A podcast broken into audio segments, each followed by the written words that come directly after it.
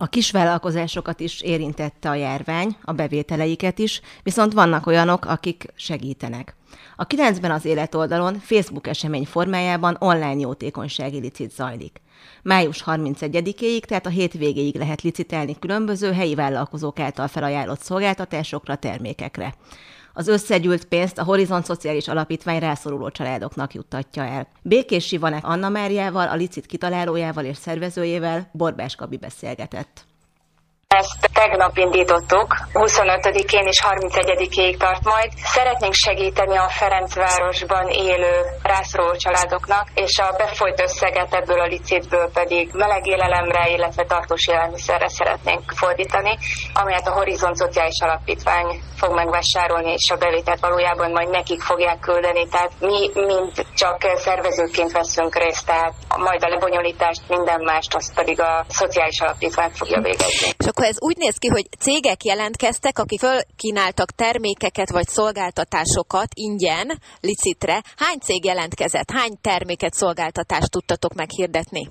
Közel, elnézést, most itt a számokat így fejből nem tudom, de már 20 vállalkozásnál járunk, ezek termékeket és szolgáltatásokat ajánlottak fel, de például tegnap este is még kaptam, ma reggel is érkezett, úgyhogy folyamatosan küldik a vállalkozók a licitre szent felajánlásokat, ami nagyon-nagyon nagy örömre ad okot uh-huh. számomra, amivel annyira jó látni, hogy az ember így segíteni szeretne az embertársainak. És akkor ezek a termékek, szolgáltatások rápillantottam, van fodrász, masszőr, horgoltáska, milyen típusúak vannak még? Valaki reggeli csomagot ajánlott fel egy kávézóban, például a kisperec kávézó, vagy a vekné, vagy felajánlottak például hordozókendőt is, ami nem is kis értékben, vagy ami ma reggel érkezett egy pizsamapartira uh-huh. egy felajánlás. Elnézést, hogy ezeket most így hirtelen kiemeltem, természetesen mindenki, minden vállalkozó egytől egyik fantasztikus munkát végez. Igyekszem őket bemutatni, ezáltal nekik is segítünk, mivel hozzá kell tenni, hogy ugyanúgy ezeket a vállalkozásokat is érintette a vírus, és még a helyzetre való tekintettel még így is adakoznak, úgyhogy minden tiszteletem az övéké. És akkor ugye licitálni lehet ezekre a szolgáltatásokra. Aki a legtöbbet ajánlja, az viszi a szolgáltatást oly módon, hogy az árát a Horizont Szociális Alapítványba fizeti be. Ugye ezt így jól értettem?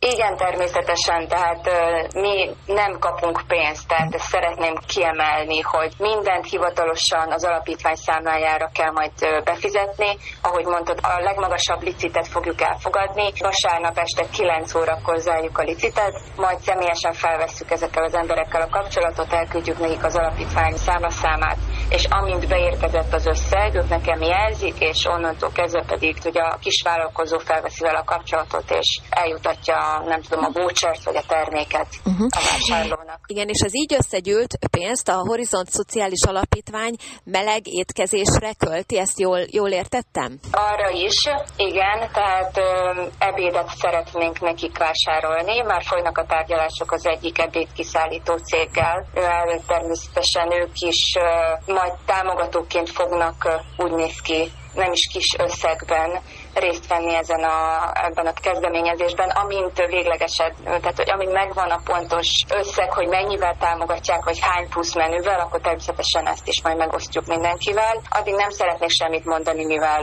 még, ahogy mondtam, folynak a tárgyalások, illetve pedig csak tartós élelmiszert fognak vásárolni. Ezt úgy sok helyen nem írtam ki, de nekünk fontos az, hogy csak is olyan családokat támogatunk, akik uh, mindenféle szenvedélybetegségektől mentesek. Nem dohányoznak, és nem isznak uh-huh. a szülők. Mert ezt fontosnak tartom, uh-huh. hogy ezt mindenkinek így elmondjuk. Én is licitáltam tegnap egyébként, két dologra is, úgyhogy majd meg is nézem, hogy elő vagyok-e még, vagy följebb kell emelnem a tétjeimet. Úgyhogy akkor köszönöm szépen a bemutatást, és akkor remélem, hogy minél nagyobb összeg összegyűlik majd. Amint a műsorunk elején elmondtuk, most még egy belső Ferencvárosi nappaliból készítjük a műsorunkat. A következő alkalommal azonban már kimerészkedünk, és remélhetőleg hosszabb távon is új helyre lenünk. A Ferencvárosi helytörténeti gyűjtemény befogadja az adásunkat.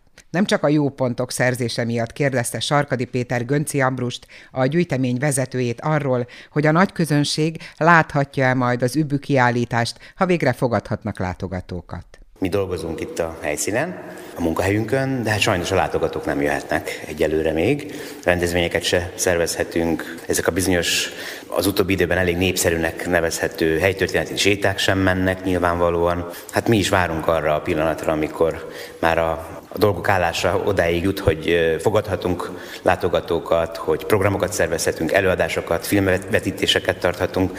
Addig azonban mi folyamatosan a digitális térben mozgunk, tehát van nekünk honlapunk, több Facebook profilunk is van, és ezeken állandóan napi szinten játékra hívjuk, helyismereti játékra hívjuk az érdeklődőket, videókat teszünk föl, amiket készítünk a 9.tv segítségével, ugye folytatjuk a helytörténeti sétákat, ami hát annyit jelent, hogy én sétálok egy operatőrrel, meg egy nagyon kedves riporter kollégával, és a nézők pedig otthon a saját tévé készülékük előtt megnézhetik, vagy, a, vagy az interneten megnézhetik, hogy mi a tárgya a sétának. És aztán van egy nagyon jó pofa játék, engem, mint Ferencvárosit ez kimondottan érdekel. Régi fotókat dobtok föl, és várjátok a helyszín megadását, illetve ha ez megtörténik, akkor a mai fotó kerül ki mellé. Igen. De ez szerintem nagyon jó bejött. Igen, nagyon bejött, és hát azt hiszem, hogy többen is elmondták, hogy ha majd ez a járvány veszélyhelyzet elmúlik, az élet az nem fog a régi kerékvágásba visszatérni, remélhetőleg ez másoknál is így lesz.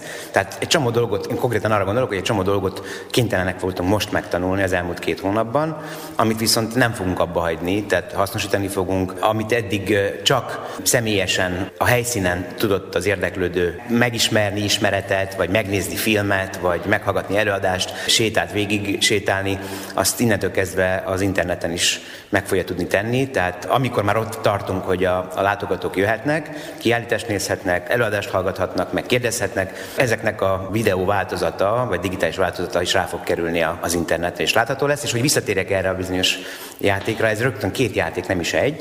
Az egyik játék az arról szól, hogy egy ma is meglévő gyönyörű építészeti értékekkel rendelkező épületnek egy icipici kis részletét feltesszük, és aztán lehet tippelni, vagy a megoldást beírni, és este 6 óra, 7 óra körül a feloldása is ott van, sok-sok képpel együtt az épületről, ami most is megvan. Ez az egyik játék, és aztán van ez a bizonyos helyismereti játék, amikor mondjuk egy 40, most konkrétan 40 évvel ezelőtt készült fotókat teszünk föl reggel a, a Facebookra, és aki fölismeri, hogy ez melyik utcarészletet ábrázolja, melyik házat, hát először is örülhet, hogy, hogy ez a dolog ez így működik. Aztán időről időre van egy összesítés, már volt egy ilyen etapunk, amikor a kiárási korlátozásokat felfüggesztették, az első öt legtöbb helyes választ adó nagyon értékes jutalmat is kapott, most nem árulom el. Hát én például lecsúsztam a tortáról, mert későn vettem igen, észre a felhívást. Igen, nem, nem akartam, bár nem tudom, hogy Nándori Lászlónak kell -e külön reklám, de a lényeg az, hogy Nándori utalványokat nyerhet az első öt, legtöbbet jól tippelő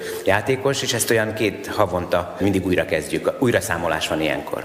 Ha már kiállítást említettél, hogy valamikor, még ugye nem tudható, hogy mikor szűnik meg ez a zárlat, de akkor ezek a képek, amik most itt vannak a falon, az übű kiállítás, az nyilván prolongálódik, mert hogy februárban nyílt meg, aztán egy hónap után kényszerbezárás. Hát ez egy két hónaposra tervezett tárlat volt, és hát persze a művészre, Kovács Albert festőművésszel, a Magyar Festők Társaságának alapító elnökével egyeztetni kell, ami folyamatos egyébként, hogy amikor majd a látogatók is felkeresetik a, a gyűjteményt, akkor ezt a kiállítást még megtekinthessék.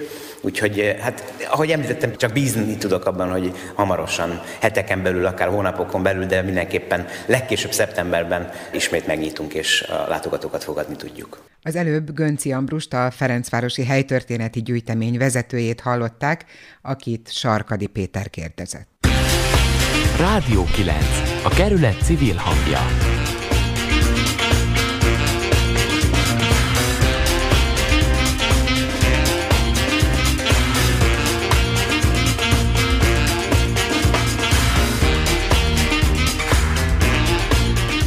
Kedves hallgatóink, a Rádió 9 május 28-ai műsora végére értünk. A Rádió 9 szobastúdiójából a mai adás összeállításában Barna Era, Bencsik Márta, Borbás Gabi, Berec Péter, Nemesnézing Redina, Olá Roland és Sarkadi Péter vett részt. Köszönjük, hogy hallgattak minket!